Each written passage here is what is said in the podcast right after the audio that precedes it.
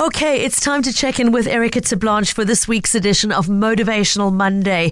Um, it's been, I think, six or seven weeks now that Erica has been talking us through the building blocks of happiness. Uh, just a reminder that she is a, a, UK qualified psychologist. She's also an internationally certified life coach, and she holds an MBA from the University of Cape Town. She happens to be an extraordinarily talented long distance athlete as well, and she is all about encouraging people to live their best lives, be their best selves, embrace the love of exercise, and talk about the building blocks of happiness. And I can't believe we are already onto the fourth building block today. Last week, we were talking about the importance of relationships and how they can help us build happiness and longevity as well. Today, we're talking about meaning and purpose. Erica, great to have you back again.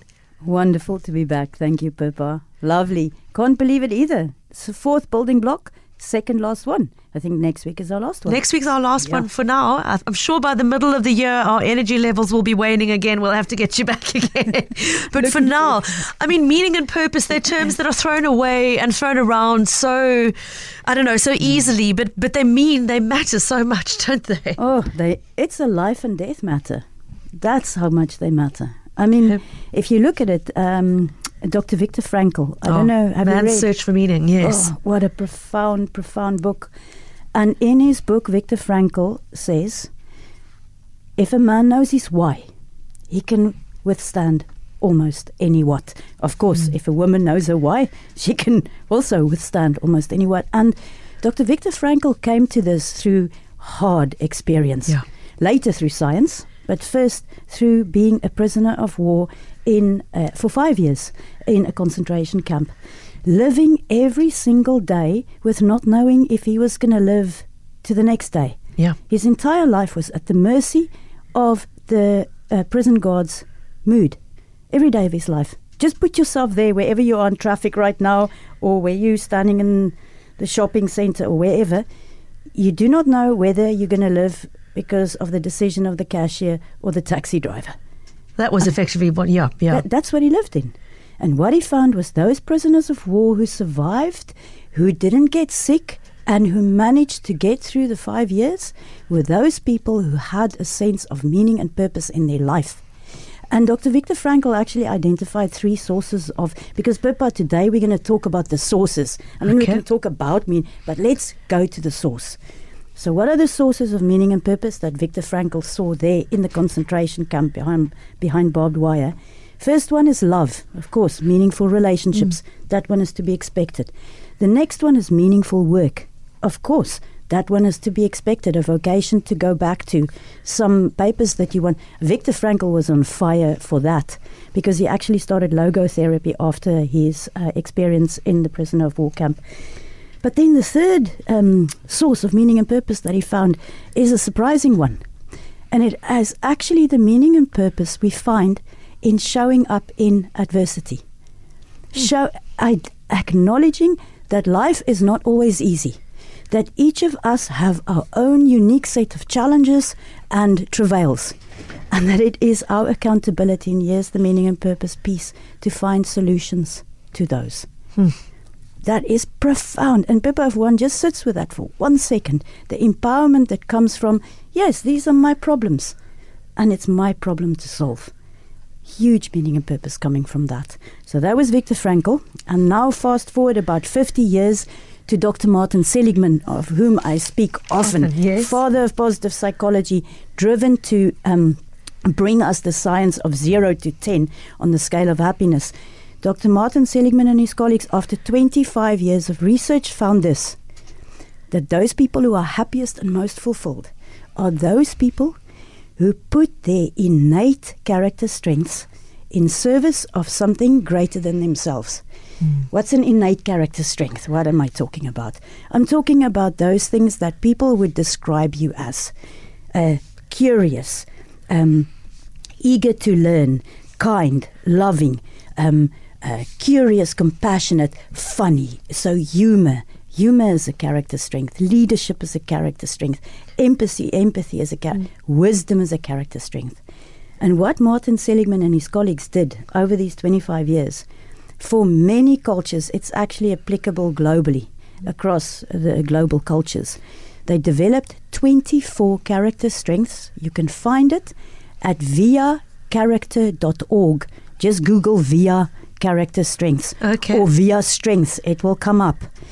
It is one of the most profoundly useful surveys that you can go do for free on the internet. Okay. So the last time I looked, 7 million people did it, but I think recently somebody said to me it's now on 17 million. Okay. I may be behind the count. But what this will give you, it will tell you what your top five strengths are. And when you know what your top five strengths are, here is the science. It says if you deliberately use those strengths in service of others. So if you're at work, if your top um, strength is humor and there's tension in the office, how can you deliberately use it at work, at home, to help diffuse the situation? Mine happens to be perseverance. What am I doing with it? I'm swimming from Robben Island in the dark to raise funds. I do couch to 10k because I know if I demonstrate perseverance, other people will learn it also. So that is a huge, huge source of meaning and purpose. Go find out your character strengths. Don't let this slip you by. Then stick it up in your office uh, next to your computer so you know them. Okay, so that's via Yeah. character strengths. Third avenue of where you can go and look for meaning and purpose is very often the things that we struggled with most in our life. The places where we've experienced most pain. Maybe you've come through addiction. Maybe you've come through divorce. Maybe you had learning difficulties at school. Um, maybe you were bullied. Whatever your pain was, and you've come through that successfully, you are now equipped to be empathetic to those who are facing the same headwinds. Our mess becomes our message.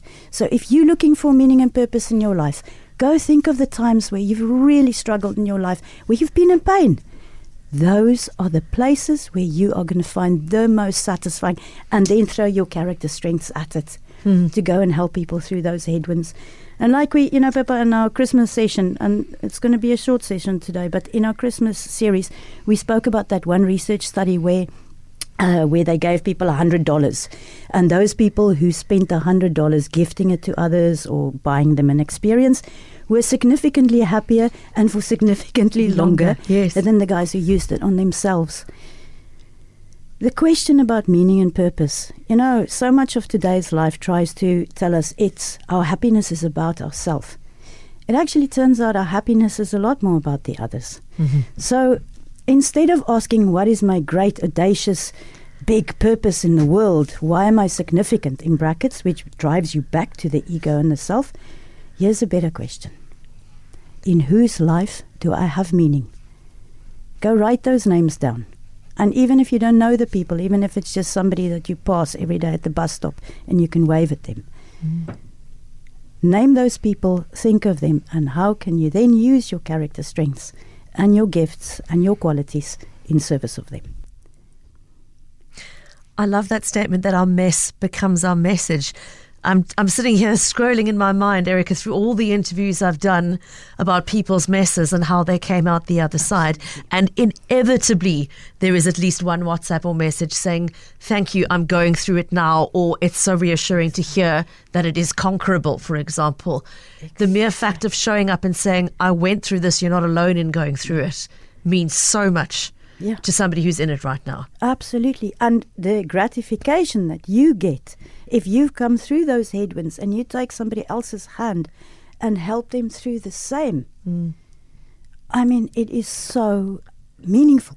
And then you live a life of meaning and purpose. And it doesn't have to be an audacious thing, it can be right where you are in your cubicle.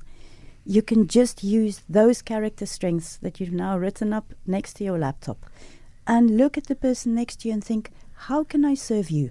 It's a mindset of standing in service of the others. Erica, I just want to share with you a message that's come through from Janine listening to this today, who wants to acknowledge and thank you for the fact that you share the originators of these concepts that you're explaining. She's obviously finding value in being able to go away and I think read up more about what you've discussed, or just acknowledging the fact that you this hasn't come out of a vacuum. You're calling on Yes. decades and in some cases centuries of research here. And uh, I think it's, I'm going to echo that. It's wonderful to have sort of a sense of a little bit of homework to take away if you want to read further or dig more into the studies you've referenced. To be able to do that is really helpful. Janine, thank you very much for taking the time to acknowledge that. That's where we're going to wrap up today's session. Now, there's one last building block of happiness left for us to tackle next week, Monday, before we take a bit of a pause. As you've heard us reference, Erica has got a big challenge ahead of her swimming in the dark, running and cycling, all in aid of a very good cause. We will remind you again next week what that is before she actually puts her body on the line again. But I want to leave our listeners with a way to contact you if they would like to reach out. Erica, whether it's to, to reach out to you about coaching or to perhaps reach out to you about joining your your Couch to 10K running program? What's the best way to make contact? So many different ways. Erica underscore Terblanche, Facebook, Erica underscore Terblanche, Instagram. You can contact me via my YouTube channel. Um, and you can even go to my website, thrive guru.com. My telephone number is there because I want to be available. Thank you so much for making yourself available and putting in so much work into prepping for these sessions as well every week. It's so appreciated. Erica Terblanche, positive psychology coach. She'll be back with us next week, Monday, for the last in this current series, but don't worry, we will be getting her back again.